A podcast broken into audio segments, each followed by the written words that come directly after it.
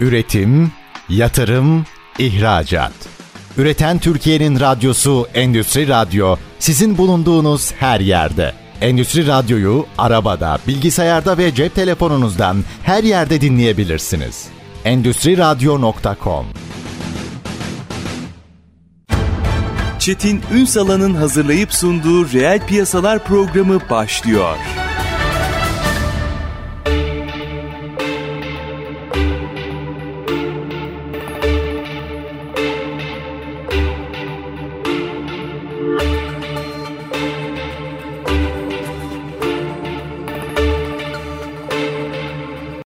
Reel piyasalardan merhabalar. Türkiye'nin gerçek gündeminde birlikteyiz efendim. Bugün bir üçgeni konuşacağız. Aslında üçgenin üzerinden Türkiye'yi, Türkiye ekonomisini, sektörleri hepsini mercek altına alacağız. Üçgenimiz şu. İnsan kaynağı, gençler, yeni sektörler. Bu üçgeni doğru analiz etmeden yarına ilişkin bir projeksiyon çıkarılmasının çok güç olduğunu düşünüyorum. O yüzden biraz o fotoğrafı çekip belki sorunları da tespit edip neler yapılması gereğini de üzerinde duracağız. Kıymetli bir konumuz var. Yüz Club kurucu ortağı Burcu Erol bugün reel piyasaların konu. Sayın Erol öncelikle hoş geldiniz. Hoş bulduk. Yüzler Kulübü.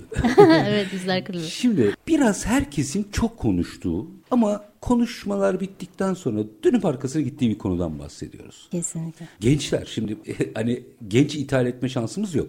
Bu gençlerimizi bir kere doğru tahlil etmeliyiz. Belli başlı saptamalar oluyor. Deniliyor ki işte gençler iş beğenmiyor, gençler çalışmak istemiyor. Tamam vardır mutlaka yüzdesel olarak. Ama sorunun içinden böyle çıkamayız. Bugün biraz sizle biz işi anlamayı tercih ettik. Bu üçgeni önümüze koysak aslında neler konuşmamız lazım? İnsan kaynağımız, gençlerimiz ve yeni sektörlerimiz. Buyurun sizin değerlendirmenizle başlayalım. Tamam. Zaten aslında ben hep e, şunu diyorduk hepimiz. Gençler acaba farkında mı? Dünya değişti. Hani hep söylediğimiz işte iş beğenmiyorlar, onlar burada yoklar vesaire diyoruz. Çok güzel bir araştırma. Zaten Dünya Ekonomik Forumu geçen ay toplandı biliyorsunuz. Ve orada gençlere sormuşlar aslında ne istiyorsunuz demişler. Oradan da onlara ne istiyorsunuz dediklerinde de şöyle bir yönlendirme yapmışlar. Yeni dünya, yeni ekonomi ve artık yeni topluluk için Aa, ne tam, istiyorsunuz? tam bize uygun olmuş. Tabii. Onlar da demişler ki bizim en büyük önceliğimiz iş gücüne girmek ve başarılı bir kariyer elde etmek. Bunları olanak sağlayacak eğitim, beceri ve yeterlikleri almak istiyoruz demişler. Çalışmak istemeyen yok. Herkes çalışmak istiyor ama eksik olduklarının farkına varmışlar. Bir farkındalık oluşmuş. Biz eksiyiz. Demek ki bu yeni dijital dünyaya ayak uydurmam için benim eğitim almam gerekiyor. Bir kere eğitime öncelik koymuşlar. Hatta hatta çok ilginç güvenliği ve sağlığı üçüncü madde koymuşlar. Eğitim Öncelikleri. Dünyada var olmalarını sağlayacak şeylerden konulardan bir tanesi eğitim. Yaşamsal anahtarı eğitimde görüyorlar yani. Evet ve en çok bunda bunun bastıra bastıra söyleyenler de kızlar, kadınlar. Hı, Bu da çok güzel. Evet bunu söylemişler. Tabii bu sefer Davos'tan şöyle bir şeyler çıkıyor. Bu, biz gençleri eğiteceğiz. Onları yeni dünyanın yetkinliklerine alıştırmak zorundayız. Onlar bunun farkındalar. Onlar sonra ne demişler? Mesela biz geleceğimizi kontrol edeceğiz demişler. Çok ilginç bir şekilde. Kendi kontrollerinin elinde olduklarını farkında. Yani Bu yap- arada bu dünya çapındaki gençlerden bahsediyoruz. Evet tamamen dünyada yapılan bir araştırma, küresel bir araştırma ve biliyorlar ki yetişkinlik zamanlarında karşılarına sorunlar çıkacaklar. Neden? Çünkü artık yüksek yaşam şeyi süreci, iklimsel değişimler, pandeminin dünyayı yavaşlatması bunların farkındalar ve bu gelecek iş yerleri için tek çıkış yollarının bilgi ve yeterliklerini mutlaka yani kendilerini şöyle düşünün savaşa hazırlanıyor gibi hissediyorlar ve silahlarının olmadığını biliyorlar. Silahları da onların eğitimi. Burada şunu açmak lazım. Diyorlar ya saptama. Soruyu öyle sormuşlar çünkü. Yeni ekonominin farkındalar mı? Peki o zaman buradan biraz açalım. Biz yeni ekonominin farkında mıyız? Ne kadar farkındayız? Çünkü şöyle bir fotoğraf var. Belki de bunu kırmamız gerekiyor. Biz bütün bu saptamaları yaptıktan sonra gençleri veya yeni insan kaynağını diyelim karşımıza alıp eski ekonominin gerçeklerini anlatmaya çalışıyoruz. Şimdi o zaman biz ne kadar farkındayız problemi çıkmıyor mu ortaya? Ya biz gel bak yeni bir ekonomi geliyor deyip eski bildiklerimizle onlara yeni bir şey anlatmaya çalışıyoruz. Şimdi burada biraz değişikliğe gitmemiz gerekmiyor mu? Burada şöyle tam üst perdeden bir bakış yapmak lazım aslında. Tam örneğini anlatayım. Macaristan hükümeti yaklaşık 2015 yıllarında bir araştırma yapıyor. Diyor ki benim gençlik kaynağım ne? Ne yapıyorlar? Bunların seviyeleri ne? Elimde neler var? Komşu ülkelere bakıyor. Bir de dünyaya bakıyor. Dünyadaki trend nereye gidiyor? Ve buradan şöyle bir şey çıkıyor. Dünya dijital işlere dönüyor diyor. Bu dijital işlerden demek diyor benim diyor gençlerde eğitim sistemine dijital bir şeyler koymam lazım. Ama en önemlisi diyor İngilizce koymam lazım. Çünkü Macar genci İngilizce bilmiyor. O zaman diyor lise çağına ve işte ortaokuldan başlayarak çok yoğun bir İngilizce ve sadece bir kuşak sonra Macaristan şu anda çok büyük dijital şirket, teknoloji şirketlerinin Center of Excellence dediğimiz artık üretim merkezi haline gelmiş. Şu anda teknoloji şirketleri Macaristan'da merkezler açıyorlar. Neden? İngilizce bilen hem uygun iş gücü hem de inanılmaz bir genç sayısı. Bir kuşakta bu Sadece fark bir ediyor. kuşak. Şimdi o zaman ben diyorum ki ya bu böyle evet bu bir matematik değil mi? Önce bu arada bir Doktor Arzu Aydın kulaklarını çınlatacağım. Her zaman öyleler sayılar çok önemli. O zaman diyorum ki ben Türkiye olarak bir araştırma yapsam. Benim elimde hangi işler var? Benim gençlerim ne? Ama bu bizim bildiğimiz TÜİ'nin işte her yıl verdiğim mevsim dışı işçi oranı şudur bilmem ne tam derinden. İş gücü envanterinden bahsediyorsunuz Aynen aslında. öyle. İş gücü envanteri. Yani benim elimdeki silahım ne? Gençler benim en büyük silahım. Bunlar ne? Peki ben bunların bir de benim komşu coğrafyalarım var değil mi? Kimlere hükmedebilirim? Yani kim, nasıl bir üstünlük kazanabilirim bu ekonomide? Onları farkına varıp çünkü dünya zaten konuşuyor. Dünya dijitali konuşuyor. Dünya sağlığı konuşuyor. Şimdi bakın sağlıkta çok inanılmaz bir genç kitlemiz var bizim ve gücümüz var. Demek ki benim bazı bölümleri hatta üniversiteler çapında da bazı bölümleri kapatarak, bazı bölümleri açarak, bazı bölümleri geliştirerek, İngilizceyi temel alarak geliştireceğim bir kuşak var. Bir kuşak sonra benim artık bu işsizlik rakamı 9.7 bir sonraki ay iki rakama çıkacak falanla uğraşmayacağım. Çünkü zaten ne istediğimi bileceğim. Yani daha doğrusu artık şey veriler, verilerle konuşuyor olacağım ve yolumu çizeceğim. Bir planlama yapacağız yani stratejik. Yani aslında biz nüfusumuzu kalabalık olmaktan çıkarıp insan kaynağı haline dönüştüreceğiz. Mesele bu galiba. Evet çok gencimiz var. En büyük en büyük genç kitlesi Türkiye. Evet ama nasıl bir genç? Mesela şey var. Veya ben onu nasıl hazırlıyorum yarına? Net dediğimiz bir gençlik kitlesi var. Duymuşsunuzdur belki. Bunlar ne eğitimde ne işte. 26 galiba yüzde 26. Bunlar evde oturuyor bu genç. Ve böyle ailesiyle şu anda kira da ödemiyor. Ailesinin bir odasında tamamen kayıp bir iş gücümüz var. Mesela biz bu gençlerin farkında mıyız? Evet bir rakam çıkartıyoruz. Peki bunları ne yapacağız? Çünkü dünyada evimizde yapacağımız işler var ama bunları gençlere göstermemiz gerekiyor. Bununla ilgili yine güzel bir örneğimiz var. Mesela size sorayım. Burdur Mehmet Akif Ersoy Veterinerlik Fakültesinden mezun bir gencimiz. Hem de pandemi görmüş. Pandemide mezun olmuş bir genç. İngilizcesi de yok. Bu genç nerede çalışabilir? Yani en azından tarım sektörünü destekliyor olmanız lazım. Bir yerde şu anda bir yerde çalışıyor bu kişi. Hem de böyle bir hayal bir şirket. Yani inanılmaz bir yerde çalışıyor bu genç. Ha, yeni sektörlerden. Yeni mi? sektörlerde. Oyun olur, yazılım olur. Bu arkadaş nerede? Veterinerlik yapıyor. Enteresan. Evet. New York Hayvanat Bahçesi'nde çalışıyor. Ha bizde değil. Remote çalışıyor, uzaktan çalışıyor. Burdur'daki evinde odasından New York Hayvanat Bahçesi'ne bağlanıyor. New York Hayvanat Bahçesi hayvana olan pet hizmeti veriyor aslında. Pet veterinerliği hizmeti veriyor. Dünyaya bir çağrı çıkıyor. Dünyanın her yerinden de veterinerleri saatlik işe alıyor. Hatta eğer yani orada komutları da öğreniyor. Aç ağzını, köpeğin gözünü gösterin. Kameranın karşısında hayvanı hayvanın sahibine aslında şey dokundurtuyor. Ayaklarını gösterin, patilerini gösterin. Belli başlı hastalıklarını gösterebiliyor zaten. Ve bunun karşılığında da dolarla para kazanıyor. Bir de bizim o yaptığı iş çok önemli bir iş olduğu için ekstradan ona böyle işte yıldız veriyorlarmış çok ilgilendiği için ekstradan. Ama Burdurlu gencimize sorsanız ailede şu anda en çok kazanan hatta sülalede şu anda en çok kazanan kişi evinde odasında oturuyor.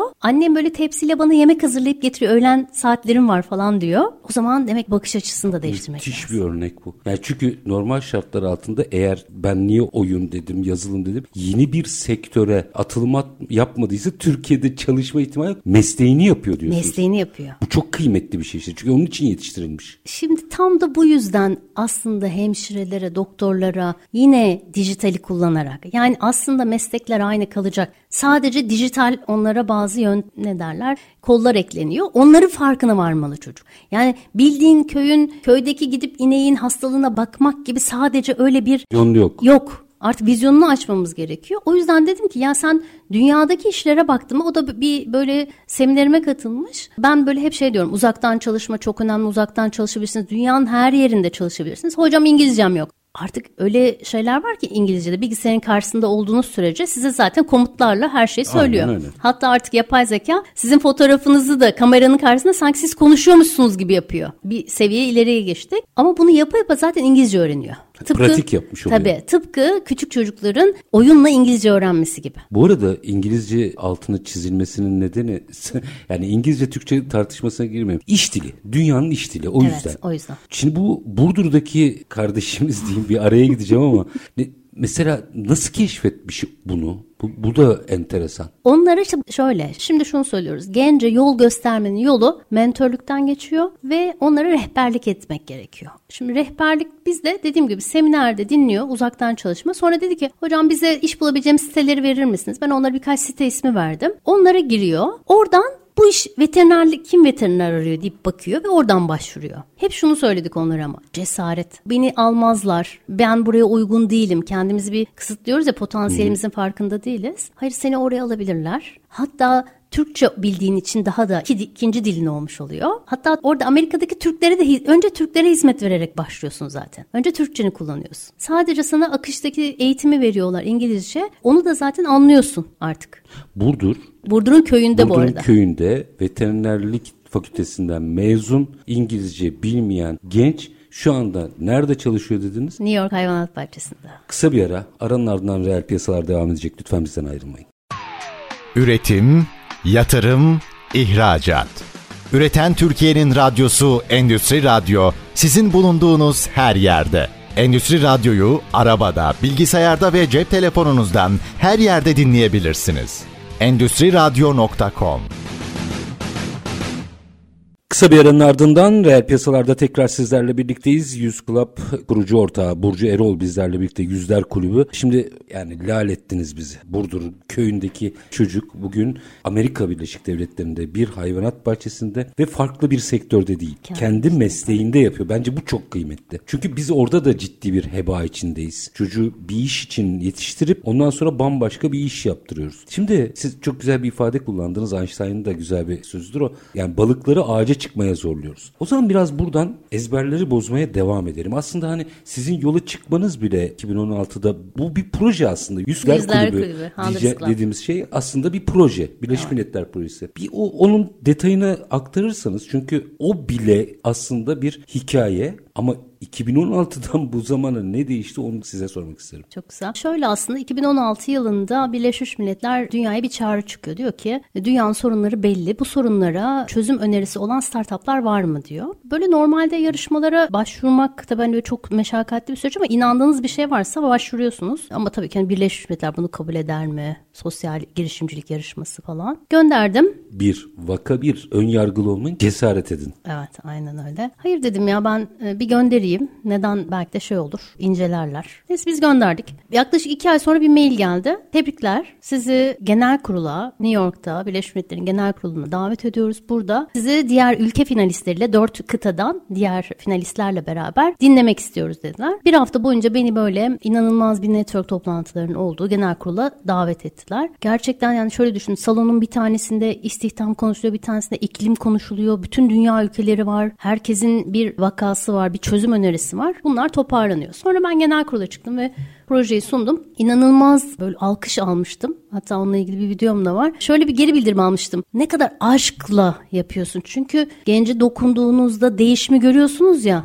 Zaten etkisi o kadar güzel. Orada önceliği de Türk gençlerine veriyorsunuz aslında. Ve bunun da altını çiziyorsun. Evet orada bunun altı şu Hunters Club şu aslında işverenlerle istihdama destek olan şirketlerle gençleri bir araya getiren bir platform. Ben 2016'da Düşünün ne kadar cebimizde app vardı. Ben şey diyorum işveren mutlaka gençlere çok yakın olmalı. Böyle onlara şah damarı kadar yakın. Ne olabilir? Genç en çok cep telefonunu eline alıyor. O zaman bizim cep telefonunu bir konumlandırmamız gerekiyor. 2016. 2016. Ve Hunters Club projesinin aslında ilk tohumları o zaman atılıyor. Yani aslında bir Birleşmiş Milletler'e sunulan bir Türkiye projesi. Tabii. Sahneye çıkıyorum işte orada çok fazla diğer finalistler işte Güney Amerika vardı, Orta Doğu vardı. Bir tane de Avrupa vardı. Şöyle düşünün hepsi mülteci diyor. Ve mülteci demeyen tek kişi bendim. Önceliklerini oraya vermiş Birleşmiş Evet Birleşmiş Milletler mülteciler için bütün bu finalistlerin hepsinde mülteci görmek istiyor. Ben de diyorum ki ya bir saniye mültecilerden önce benim zaten bir sorunum var. Ben önce Türk gençler için bir şeyler yapmak istiyorum ve onların farkındalık kazanmasını istiyorum. Onlara inanıyorum ilk başta. Ondan sonra zaten gençliğe inanıyorum deyip aslında sahneye çıkıyorum. O günden bugüne baktığınızda aslında şeye girmiyorum artık dijitalleşmeye girmiyorum. Yani çok şey değişti çünkü ama bugüne geldiğimizde mutlaka sıfır noktasında değiliz. Yol aldık. Ama hala değiştirmemiz gereken şeyler var mı? Şimdi bir kere gençler değişmiş. Dedik ya duvara toslamışlar. 2016'daki araştırmalarda gençler hep daha fazla kendine güveniyor. İşte ben yaparım zaten mezun oldum okul çok iyi şöyle biliyorum diyordu. Ama şu anda herkes bir destek almaları gerektiğini farkında. Değişmeleri gerektiğini farkındalar. Gerçekle yüzleşmişler yani. Evet bu çok iyi. Bunu hani görmek benim için de çok iyiydi ve bunu ben yavaş bu zaten e, birkaç yıldır pandemiden sonra inanılmaz hissettim. Resmen böyle bir hayatta kalma savaşı veriyoruz ve şey gibi böyle hani ilkel bir dünyada yeni dediğim gibi aletler öğrenip yeni hayvanlar nasıl tutulur, nasıl aç kalmam. Hemen bir bakıyorsunuz bir genç hani diyoruz ya evet farklı bir meslekten bir anda oyun sektörüne kayıyor. Oyun sektöründeki birisi gidip insan kaynaklarına kayıyor. Diyor ki yani ben nerelerde? Onlar da analiz yapıyorlar. En çok iş gücü nerede? Ben acaba hangi sektörlerde iş bulabilirim? Ona göre kendime kurslara katılıyorlar, eğitimler alıyorlar, kendilerini geliştiriyorlar. Yani biz onları balık yapmaya çalışırken onlar hangi ağacın kuşu olacağını bulmaya çalışıyor. Bulmaya çalışıyorlar. evet. Peki bu noktada baktığımızda o zaman şu mukayeseyi de yapalım. Hazır o Birleşmiş Milletler Projesi'nden yola çıkarak dünyadaki gençlerle bizim kuşağımızı mukayese ettiğimizde müspet ya da menfi artımız eksimiz ne? Şimdi şöyle gençlik mesela Avrupa'ya baktığınızdaki gençlik ben aslında daha kayıp bir gençlik görüyorum orada. Araştırmalar da onu gösteriyor. Çok bir şey umurlarında değil. Neden? Çünkü çok fazla sosyal güvence var devlet tarafından verilen. Şimdi genç bunu alıp bununla sanata yönelmiş ya da daha fazla boş zamanlarıyla böyle daha serbest ilimler dediğimiz yerlere yönelmişler ve endüstriye kaymıyorlar. Şimdi Orta Doğu'ya indiğimizde, daha doğuya gittiğimizde ise tamamen kendini geliştirme isteği, işte bu Silikon Vadisi'ne nasıl giderim gibi böyle bir çırpınışın içindeyiz. Türkler, Türk gençleri de tam buradalar. Yani gelecek kaygısı aslında onu diri tutuyor. Diri tutuyor. Stres, stres hormonu bizi diri tutar ya. Biz şu anda gerçekten onlar her şeyin çok farkında. Sadece onlara bazı fırsatlar yaratmalıyız. Ne gibi? Mesela çok büyük kurumların teknoloji şirketleriyle konuşup bunlar artık hani ne derler üst seviyede konuşup onlar çünkü kendilerine hap ülke arıyorlar. Mesela ben bundan 2-3 yıl önce o zamanlar bu Tesla'nın teknoloji tarafını yapan bir Türk vardı Silikon Vadisi'nde. Onlar şey dedi mesela ya biz Türkiye'ye gelip teknoloji ARGE üssü kuralım dediler mesela. Ki bugünlerde dile getiriliyor. Yani fabrik olarak dile getiriliyor Bunlar ama 2017'lerde bu adamın konuştuğu şeyler. Şimdi böyle markaların ülkeye gelmesi gençleri burada tutar. O yüzden birazcık biz hani şimdi şirketlerde yani iş piyasasına baktığımızda biz şirketlerde işveren markası diye bir şey duyuyoruz. İşveren markası nedir? Ben bir şirket olarak gençlere kendimi nasıl beğendiririm? Ben de nasıl uzun süre çalışırlar hatta çalışırken de o kadar inovatif olsunlar ki beni bana daha çok para kazandırsınlar. O zaman bir ülke işveren markasına çalışmamız gerekiyor. Ülke markası olması için. Türkiye neler yapar? Gençler burada durması için, burada daha verimli olması için neler yapmalıyız? Peki benim o zaman şimdi dönüp reel sektör adına bir değerlendirme yapmanızı rica edeceğim. İşveren markası olabilmek için, bakın geçtim Türkiye'nin işveren markasını. İşveren markası olabilmek için benim ne yapmam gerekiyor peki? Hep şunu söylüyoruz. Gençlere dokunmanız gerekiyor. Sahaya dokunmanız gerekiyor. O yüzden mesela biz Hunters Club içerisinde etkinlikler yapmaya başladık. Dijital etkinlikler. Ne yapıyoruz? Şirketin insan kaynakları görevlisine diyorum ki sen şu saatlerde gel gençlere kariyer tavsiyesi ver. Gel onların CV'lerine bir geri bildirim var. İlla işe almana gerek yok. Onlara dokun. Bunlar onlar sohbet ediyorlar, onlara soru soruyorlar. Bir iletişim başlıyor. Gençlerle kurduğunuz bu iletişim aslında sizi işveren markasının ilk temeli bu. Onlara üniversitede dokunmanız gerekiyor. Hatta şöyle çok da güzel bir araştırma var. Bir genç üniversitede hangi bankadan kredi kartı çıkardıysa çalışma hayatına geçse bile ilk 10 yıl aynı bankayla devam ediyor. Çok enteresan. Şimdi bakın bağlılık böyle bir Hayır, şey. Şimdi bu şu açıdan enteresan. Yapılan bütün araştırmalarda bunların marka aidiyeti olmadığından bahsediliyor. Herhangi bir yere bağımlı olmak istemediklerini vesaire vesaire bunlardan. Şimdi sizin bu paylaştığınız araştırma bu ezberi bozuyor. Üniversitede kullandığı kredi kartı muhtemelen annesinin babasınındır o da. Hayır banka veriyor ona. Ha şu İlk kredi kartınız yani sizin kendi adınıza üzerinizde. Öğrenci kredi kartı. Öğrenci kredi Anladım. kartı. Siz- Sizin kendi adınıza çıkarttığınız kart. o yüzden veriyorlar demek ki. 10 yıl boyunca o bankayla çalışmaya devam mı ediyormuş? Hem devam ediyor arada ayrılsa bile o bağ kuruyor ya. Hı hı. Sempatisi devam ediyor. Tekrar onun kredi kartı ondan gelen bir hizmete daha olumlu bakıyor. Şimdi biz eğer bu bağlılığı biliyorsak bir de bizim ülkemizin bir toprakla ilgili bir bağlılığı var değil mi? Bizim bağlılıkla ilgili başka kriterlerimiz de var. Hani böyle o zaman diyoruz ki ben bu genci işveren markası olarak bu gence bazı destekler verirsem ona para vermekten bahsetmiyorum. Ona balık tutmayı öğretirsek. Ona nasıl o diyorum ya CV'sindeki bir değişikliği göstermek bile ya da o İK'cı ile konuşuyor mesela sohbet ediyor soru soruyor. Şimdi biz app içerisine ödül sistemi koyduk mesela. Ödül sistemi şu diyorum ki etkinliğe gir İK'cı ile konuş ona soru sor ben sana puan vereceğim. Sonra o puanları topla Kariyerin için bir şey mi yapmak istiyorsun? Git ödül sistemine oradan kariyerin için bir şey seç. Dil okuluna mı gideceksin? Ya da bir firmanın fabrikasını gezmek mi istiyorsun? Hani gezi bileti al, oradan git. Kendi kariyerin için o puanları da harca. Deyip böyle de bir ödüllendirme sistemine geçiyor mesela. Ya burada kritik bir şey var. Onu nasıl başaracağız? Teşbih hata olmazmış. Ortak bir dil kurmamız gerekiyor. Yani biz Farsça konuşuyoruz, onlar Marsça konuşuyorlar. Ortak dili nerede bulacağız? Şimdi benim oğlum 10 yaşında bu Allah yıl bağışlasın. sağ olun 10 işte ortaokula başladı. Çok kötü bir yazısı var tabii. Ben şey dedim ya ata oğlum dedim öğretmenin anlamıyormuş dedim şey Çince yazdığın için dedim. Anne dedi ben antik Yunanca yazıyorum dedi. Sonra şunu anladım. Ya sen antik Yunan dilinin nereden biliyorsun? Demek ki başka bir şey konuşuyorlar. Yani başka bir dünya var. Gerçekten antik Yunanca mı yazıyormuş yoksa teşbih mi yapmış onu? Onu yapıyor, teşbih yapıyor ama yani şey diyor. Geliyor mesela bana diyor ki anne diyor çok stresliysen diyor mesela eline şeyler yazmış. İşte huzur, mutluluk vesaire. Bu noktaları sıkman gerekiyor 5 saniye boyunca falan diyor. Bir bakıyorum tersine mentörlük almaya başlamışım. Aslında o bana Bir şey benim öğretiyor. bir şeyler öğretmeye başlamış. Şimdi bir kere bizim bunu kabul etmemiz lazım.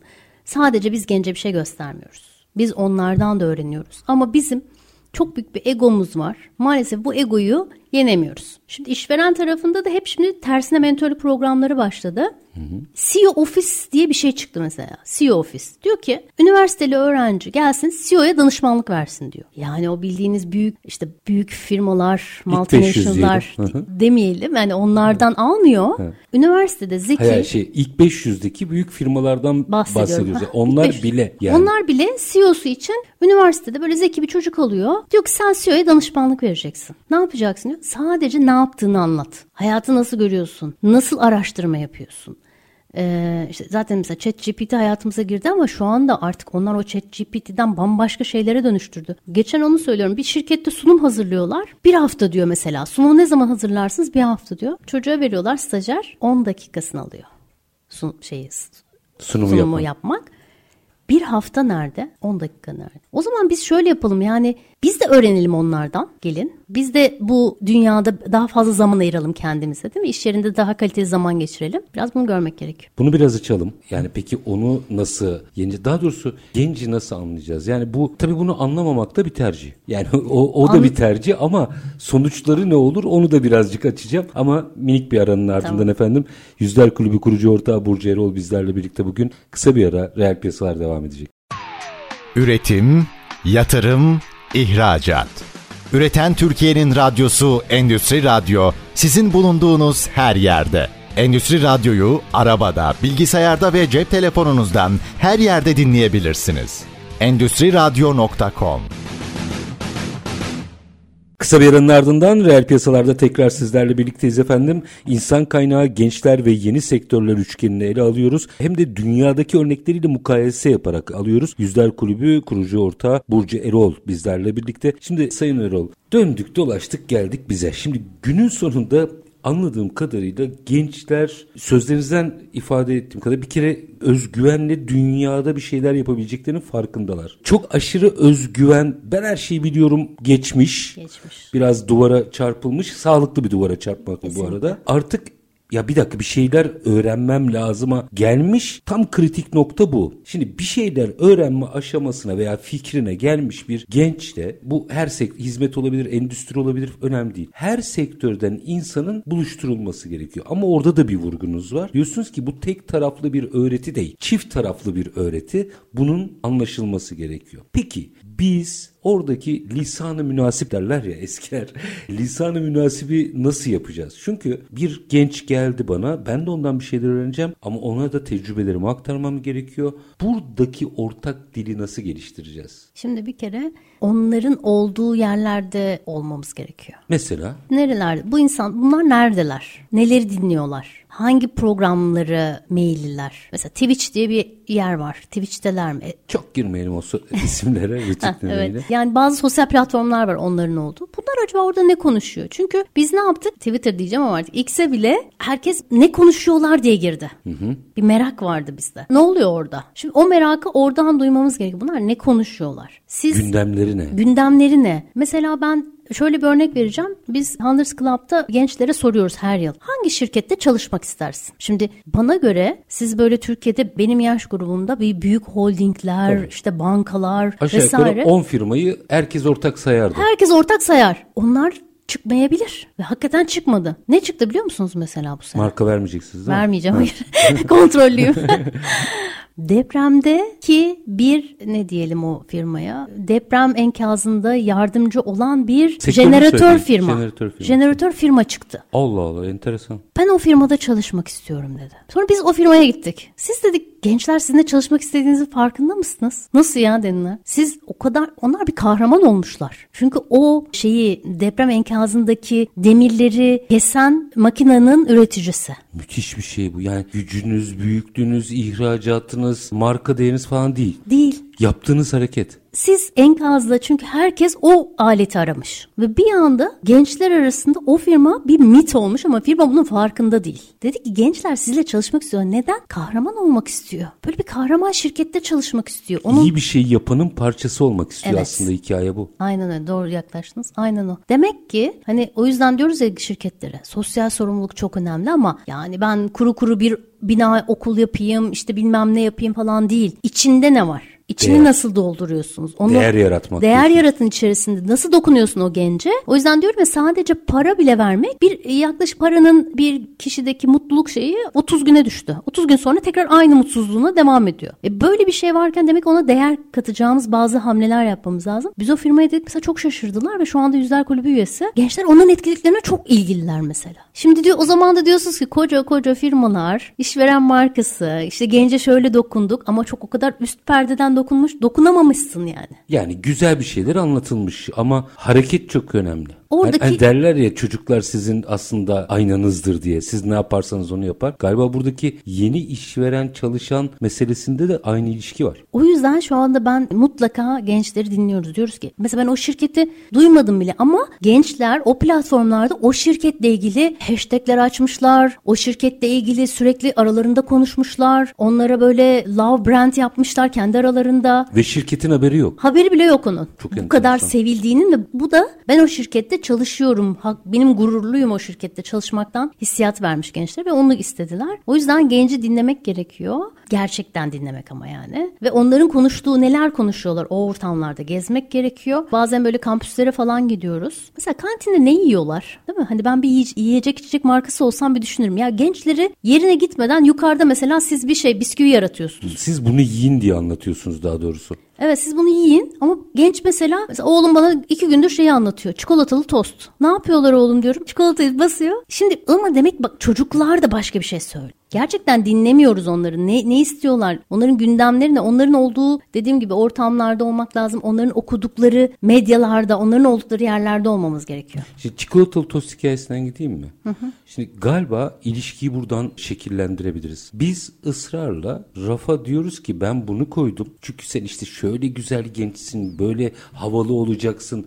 Niye bunu yersen? Ama o diyor ki ben çikolatalı tost yiyorum. Sen rafa sabaha kadar koy onu. Sorun ilişkide de bu mu? Biz sürekli onlara ne yapması gerektiğini mi söylüyoruz? Tam da şunu söyleyeceğim. Çocuk yetiştirirken şöyle bir kural var. Sen ona kıyafetini göstermeyeceksin. İki tane alternatif göstereceksin. Üç de değil. İkisinden birini tercih edecek ama o tercih edecek diyor. Seçecek. O Seçim seçecek. hakkı. Ona seçim hakkı vereceksin diyor. O seçtiğini senin bir çerçevede koyduğunu görecek. Bir düzenin olduğunu bilecek ama o seçecek diyor. Yani bu işin o zaman ilişkiyi şöyle kuruyorum. Bu işin bir disiplini varı anlatacağız. Evet. Ama disiplinler disiplin içerisinde o çerçevede ona irade hakkı vereceğiz.